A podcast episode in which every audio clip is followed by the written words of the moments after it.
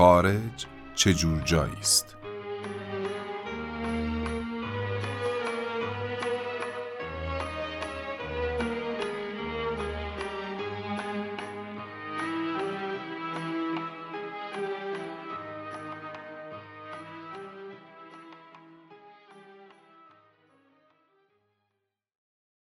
این خارج هم بلای جان ملک و ملت شده است. خارج در نظر هموطنان احتمالا هر جایی غیر از مرزهای پرگوهر، غیر از عراق، افغانستان، عربستان، پاکستان و تعدادی کشور نگونبخت و مقداری بیکلاس است. اروپا و خصوصا کشورهای اروپای غربی در کنار ایالات متحده و کانادا خارج هستند و دوبه و ترکیه و گرجستان هم بدک نیست. ولی می‌بینید که به نام خودشان مورد خطاب هموطنان قرار می‌گیرند نه نام بلند آوازه خارج سالهای قبل که برای دویدن به یک مجموعه ورزشی رفته بودم با یکی از قهرمانان ورزشی کشور مواجه شدم و به اتفاق به انجام حرکات ورزشی مبادرت ورزیدیم البته ایشان ورزید و بنده هم ادا در می آوردم. سرایدار پیر مجموعه که جناب قهرمان را می شناخت در حالی که با یک جاروی بلند در ظاهر مشغول نظافت محیط و در حقیقت گم کردن خودش در گرد و غبار و البته داغون کردن مجموعه بود صرف کنان و نالان از سختی کار و جفای روزگار به سمت قهرمان مورد نظر آمد و گفت فلانی خدایی شما که همش خارجی خارجم اینقدر خاک هست. اونجا مملکت حسابیه. والا اینجا خاک ما رو خورد. سری به نشانه تأسف از حجم خاک مملکت و بیخاکی خارج تکان داد. قهرمان رند ما هم با لبخندی پاسخ دادند خارج. کلا همه جای خیابوناشون از اول همه سنگ فرش بوده و بیابون و جنگل و صحرا اصلا خاک ندارن. خارج در ذهن بسیاری از هموطنان چون این تصور یا بهتر بگویم تخیلی دارد.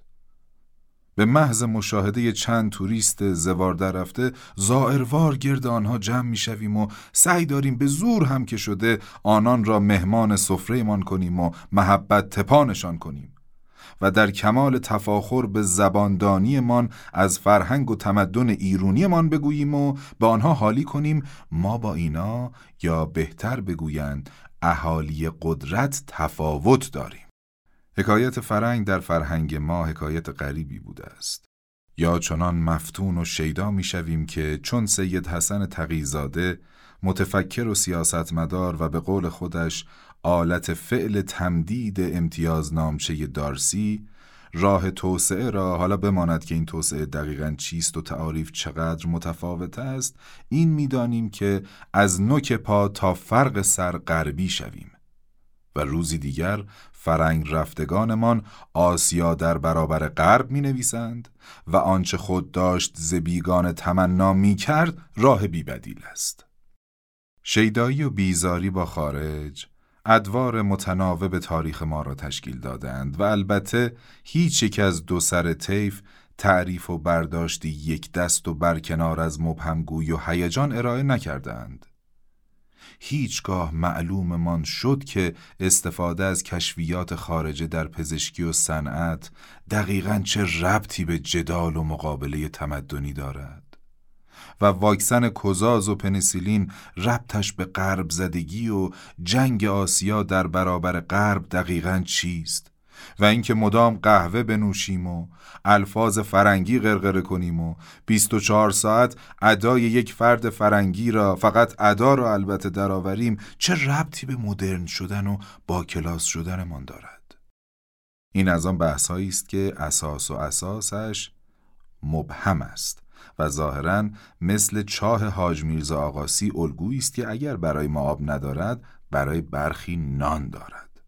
البته نقش مد و روز و جلوگری در هر دوره را هم نباید از یاد برد. در دهه 60 و 70 میلادی زدیت با سرمایهداری و درویش مسلکی و عرفان بازی و سفر به هند و مراقبه دامان جوانان غربی را گرفته بود. و پس از چندی که مدفوع و پشتی های خیابان های آن روزگار دهلی و بمبئی همراه با سختی عرفان بدون صرف مکدونالد و یار موافق را مزه مزه کردند ریش و لباس بلند را به ژیلت و جکوزی سپردند و سر کار زندگیشان برگشتند. جالب این که اندکی قبل از آنان گروهی از کمونیست ها و برابری طلبان رمانتیک ایران در قالب نهزت جنگل به چنان کشف و ادراکی نائل آمده بودند که جناب احسان الله خان و خالو قربان الاغ و استر و تبر جنگلی ها را به عنوان ابزار سرمایهداری مصادره و از سرمایهداری بورژوازی خرسوار به پرولتاریای هیزم شکن قاطر سوار سپردند. برای گروهی از هموطنانمان خارج بسیار جذاب است و ایران تنها پلی برای پول درآوردن و وسال جمال خارج اول اینکه در خارج همه به شدت خوشتیپ و مانکن هستند و بانوان هم در هیبت پلنگ ابراز حضوری می نمایند.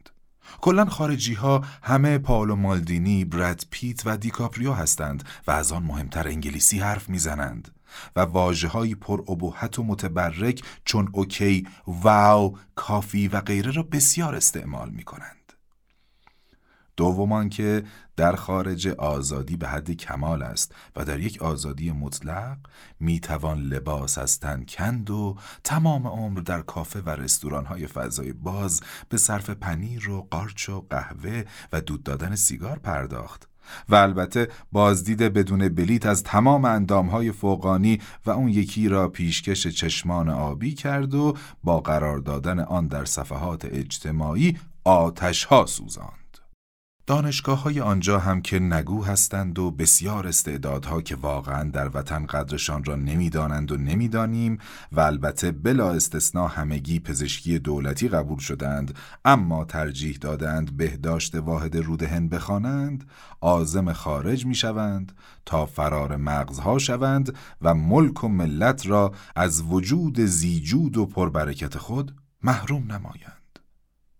در خارج همه مهربانند و لبخند می‌زنند و کلا خیابانها هم خیلی تمیز است و برخورد خدمه مراکز اقامتی بسیار معدبانه واقعا آدم متاسف میشه برای جسارت و گستاخی برخی هموطنان و البته در این دریغاگویی ها کسی به یاد نمی آورد که وقتی کشوری اقتصادش. یا دست کم بخشی بزرگی از آن را بر مبنای گردشگری قرار داده شما یک آورده اقتصادی مهم و البته یک مبلغ مجانی برای سرزمین میزبان هستید. پس نهایت ادب را در مقابلش به خرج می دهد و با لبخند صورت حساب هم برایتان صادر می کند و آنچه کمترین اهمیت را دارد حقوق 300 دلاری کارمند و کارگرهای بنگالی و پاکستانی هست که به ما لبخند می‌زنند. اما شرایط زندگیشان از روهینگاهای آواره شاید تارمویی بهتر است. او شغلش لبخند زدن است تا خاطره ها از خارج آزرده نشود و البته چه اهمیتی دارد این سیاه های کوتاه قامت عموما خارجی نیستند و اهالی جایی غیر خارج متبرک هستند.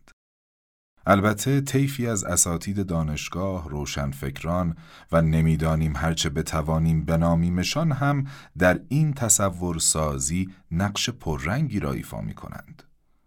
در سالهای پس از جنگ بسیار مبلغان توسعه و گروهی از هواریون آنان با تجویز توسعه خواسته یا ناخواسته نوعی خارج ستایی یعنی غرب و سرتکان دادن و متاسف بودن برای فرهنگ و اقتصاد و روزگارمان را باعث شدند.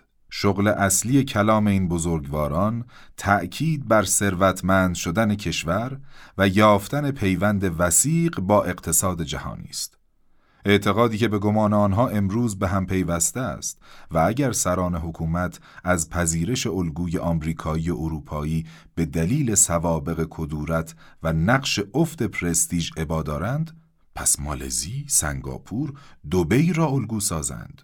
ببینند چقدر با کار فراوان و نظم پذیری و البته بچه خوبی بودن در نظم جهانی به شهرهای تمیز، شهروندان کراوات زده با سرریش مرتب، صرف قهوه و مبادی آداب بودن، مسواک زدن، داشتن اتومبیل‌های آخرین مدل و البته مثل تراکتور کار کردن رسیدند. و البته این مهم هم قایت توسعه است که فارغ از ذهنیت و باور این عزیزان در ذهن خارج پسند اگر نگویم خارج پرست مریدان نقش بسته است. کلیدواژه ثروتمند شدن کشور از طریق اتصال با اقتصاد جهانی این بقاء بقایت متبرک است و برای عموم تصویر و تصور می شود که انگار حکام و صاحبان قدرت از سر لج و کچفهمی از دست زدن به این امر بدیهی استنکاف می کنند. در مدل لیبرال دموکراسی یا سوسیال دموکراسی که قایت مطلوب این جماعت خوشبیان و نیکو است این کار به چنان واژه‌ای مقدس در این گفتمان تبدیل شده که چنان اصلی قدسی و از دنیای سرمایهداری آمده غیر قابل خدشه و تخطی ناپذیر تصویر می شود. اقتصاد ایران که گردش پول و مناسبات کارمند یا کارگر و کارفرما در آن دقیقا پیرو سرمایهداری آن هم بدترین و بیرحمانه ترین مدل آن تاچری و ریگانی است. جوهر کار و تلاش بقایت شرافتمندانه را به جان کندن و خرحمالی تا نهایت برای صاحبان خصوصی و شبه دولتی تبدیل کرد که شخص کارگر نه علو درجات کارگر زحمتکش در لسان و بیان اسلام و نبی مکرم صلی الله را دارد و هرچه میدود کمتر میابد و البته از جادوی شیرین مزیدش اینکه این کارگران ابدی با افتخار و تشخص به دویدن و فروش قسمتهایی از روح و جسمشان مشغولند. از اقتصاد بی طبقه توحیدی تا قسط اسلامی و نهایتا سرمایهداری بی افسار دولتی که در آن شریفترین ارزشها و حقوق انسانی در پیاده روها و اعلانات تنه درخت خرید و فروش شوند راه درازی در ازای عمر طولانی تاریخ در پیش نبود. کار واژه به شدت محترمی است اما نه وقتی که تبدیل به یک هدف نهایی در زندگی شود و زندگی کنیم تا چند شیفت کار کنیم و البته در یک صفاحت بی نهایت و کارواش مغزی احساس رضایت هم به مبتلای کار حادث آرز شود. در معابد سرمایهداری در ایالات متحده، بریتانیا و چند کشور دیگر جمهور مردم به طرز رباتاسایی برده کار و تولید در خدمت شبکه انکبوتی و البته نچندان بسته و قابل حصول سرمایداری هستند. با تنوع در عرصه تولید کالاها و خدمات خصوصا از نوع لوکس و مصرفی فرد دنیا را در حکم هایپر مارکتی پرتنوع و دلنشین میابد که باید به کار مدام منابع مالی گسترده تری برای بهره برداری از آن به دست بیاورد. و البته هزینه زندگی و برخورداری از آنچه حقوق مسلم یک انسان است چنان بالا می رود که انسانها چون زنبورهای کارگر فارغ از تعالی دوان از پی ترقی و البته گاز زدن همبرگر و سیب اپل و نوش کردن آنچه به عنوان زندگی معیار تعریف شده می باشند.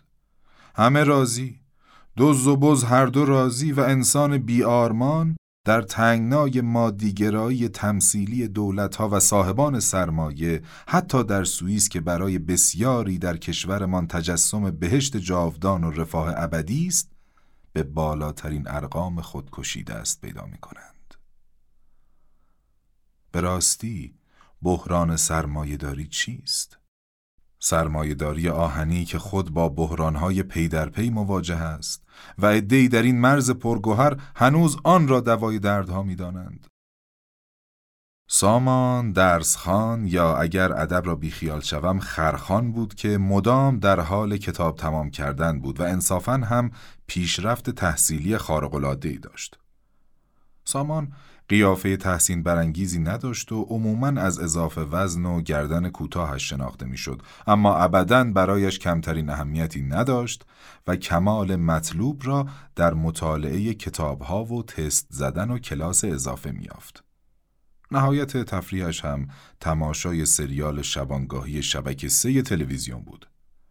نه لب به لب قلیان می‌داد و نه در جیبهایش کاست موسیقی پیدا می‌شد و نه هیچ چیز دیگر. تا یادم نرفته این را هم بگویم که همیشه خدا دهانش بوی بد می‌داد و دانشگاه تهران قبول شد و تا چند وقتی در پایتخت بی سامان بود و از او اطلاعی در دست نبود. و البته آنقدر هم موجود دلپسندی نبود که آدم دلتنگش شود. یک جورهایی مثل هافبک دفاعی توی تیم فوتبال که چندان دلپسند نیستند اما به بدی خیلی ها هم نیستند. یک جورهایی آدمهای به شدت معمولی. پس از چندی که به شهرمان بازگشت رگه های اصلاح طلبی در سامان هویدا شده بود. اشتباه نشود خاتمی و رفقا را نمی‌گویم اصلاح از سر و صدا و گفتار را عرض می کنم به ریش نامرتب سابق که عین لشکر شکست خورده هر کدام به سوی روانه بودند صفایی داده بود و ژیلت ستیقه را مدام کف جاده صورت میانداخت و جوشهای ریز قرمز رنگ رفیق تازه صورتش شده بودند. تنبون و شلوار گلاگشاد سابقش که هنگام وزش باد در نقش بادبان عمل می کرد چندین و چند شماره کوچکتر شده بود و البته اسرار تن سابقا مستور در گشادی جامعه را کاملا فریاد می کرد. مدام تهران تهران می کرد و اینکه تهرونیا این کارو می‌کنن و اون کار می‌کنن و با حسرت از سالهای نام برد که در دهکوره یعنی شهرمان به سر برده عمر را در بتالت و آنچه کاستی های مادی و فرهنگی مینامید به سر کرده است. مدام می‌گفت پسر نمی‌دونی اونجا چه خبره پاشو بیا و البته بنده که به عادت تاریخی برای پا شدن به هر بهانه خود را به نشنیدن زدن متوسل می شدم تا سال بعد عزم تهران نکردم و سیمای سامان در نظرم محفتر از همیشه می شد. جویای کار بودم و به رسم مناطق کوچکتر که نانخور دولت شدن بهترین و کم درد سرترین کارهاست درب بسیاری از ادارات را کلون کردم اما به قول شاعر شوریده چه چشم پاسخ است از این دریچه های بستهت؟ یک جا نیرو نمی‌خواستند، یک جا نیروی زیاد نمی‌خواستند، گاهی کم نیرو می‌خواستند، جایی از ریشم ایراد می‌گرفتند و گاهی از ریشم، خلاصه.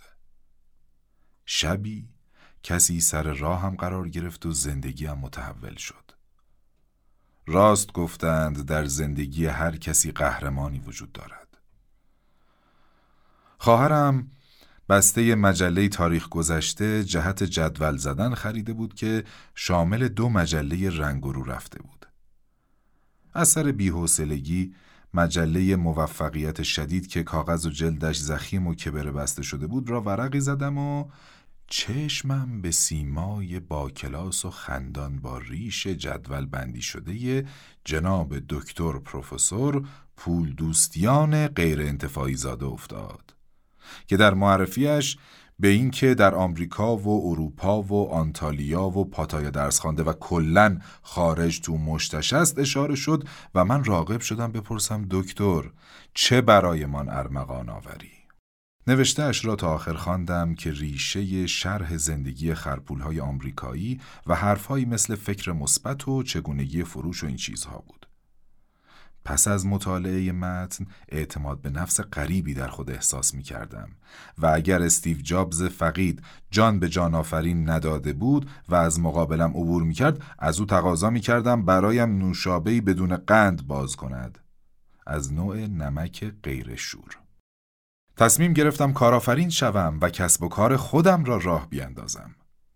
پس از تفکر سازنده و فعال نهایتا به این نتیجه رسیدم که کارخانه تولید زیپ شلوار خلق الله که گاه و بیگاه و ناگاه باز و نیمه باز راه بیاندازم پس برای رفع این مشکل و انجام خدمت وارد میدان تولید شدم و از مرحله اخذ مجوز فعالیت خود را آغاز کردم. پس از گیر و گرفت های بسیار چنان که افتد و دانید قرار شد برای کسب مجوز آب و برق و حتی آبریزگاه کارگران هم آزم تهران شوم. خلاصه اینکه همه امضاها از تهران میگذرد و من هم عزم تهران کردم و گفتم که خودم که کار دارم جاخواب هم ندارم. سامان هم مدتی ندیدمش. پس هم جاخواب راحت پیدا می‌کنم هم گپی می‌زنیم. و هم سامان که سال به سال دلتنگش نمی شدم منتی بر سرش می‌گذارم که به دیدارش آمدم روشنایی تهران که از پنجره اتوبوس نمایان می شود اضطرابی عجیب ناشی از حس ماهی کوچولو در اقیانوس مهیب به جانم میافتد. آنقدر ترسیده بودم که وقتی راننده تاکسی داداشگویان کرایه‌ای برابر با پولی که به اتوبوس برای مسیر شهرمان تا تهران پرداخت کردم طلب می کند و ادعا می کند می خواهد حال بدهد وگرنه بیشتر هم می شود خجالت شهرستانیم مانع هر بیانی می شود و بدون هیچ اعتراضی می پذیرم. پس از گذشتن از کوچه و پس کوچه و کور راهها هر لحظه حضور سامان را نزدیکتر احساس می کنم. در ذهنم از زندگی جدید سامان در تهران رؤیاهای بسیار ساختم. درب خانه‌ای که سامان با شلوارک که بدفرمی هیکل و حجم انبوه پشم پاهایش را نشان می‌دهد در انتظارم است. درب و تنگ و ترش بودن راهروها تصورم از زیست سامان در تهران را مخدوش می کند. و خانه هم حقیقتا شرایط رقتباری دارد. شیر و قهوه دم گذاشته. حیرت می کنم که همیشه عاشق چای و پولکی بود و از هر چیز شیرین ترینش را می‌خواست و از تلخی گریزان بود. ولی حالا به قول خودش بدون صرف کافی میت از خونه خارج نمی شود. حدود پنج و نیم صبح حاضر به یراق قصد خروج داشت متعجب پرسیدم مگر با خمیرگیرها ساعتش را تنظیم می کند و با لبخند تهیرم را پاسخ داد برای کلاس هشت باید شش از خانه خارج شود و اینجا تهرون نکور دهات حین خروج از درب سرش را به داخل برگرداند و گفت شب دیر وقت برمیگردد و من راحت باشم و از خودم پذیرایی کنم و با گفتن اشتراک رستوران و فست فود را به دیوار چسبانده ام درب را بر من بست که البته در گشوده بودنش هم هیچ اثری از اشعه آفتاب در خانه یا نمی‌دانم لانه یافت نمی‌شد. بعد از خواب کافی نهایتا با مرارت و امید آیدات احتمالی کارخانه زیبسازی به پای رسیدن به مقصد در میان بیتفاوتی محض حضرات تعیین کننده زیبها چند امضای کج و موج گرفته و دوباره ساکن سامان سرا شدم. دیر وقت شب پیدایش شد. گفتم سامی چون حس کردم بیشتر دوست دارد. این آخر مهمون نوازیته؟ ما کردی رفتی؟ عاقلا در صفیح نگاهم کرد و گفت اینجا زندگی جریانش تنده همه بیزی هستن. من دانشگاه میرم بعدش تو کافه حوالی میدان انقلاب کافی من یا نمی‌دونم باریستا هستم. اینجا جاب زیاده. نمی‌دانم. البته من بچه شهرستانم و گمونم منظورش این بود بچه درسخان و نسبتا مرفه شهرمان شاگرد دکون شده بود. گفتم اینجا تفریح چیه؟ ادامه داد کوه میریم. آخر هفته با رفقا و نامزداشون و کافه میشینیم و قهوه می‌خوریم. جواب دادم رفیقات تو این سن همه نامزد کردن. خیلی روشن فکرانه در حالی که جوراب های دورنگش را به گوشه اتاق پرتاب می‌کرد گفت حالا با همن تا اگه به درک مشترک رسیدن ازدواج کنن. بسته سیگار بهمن باریک به طرز ناشیانه زیر تخت جاسازی شده بود و کلام داداش شب به خیر آخرین صوت رد و بدل شده میان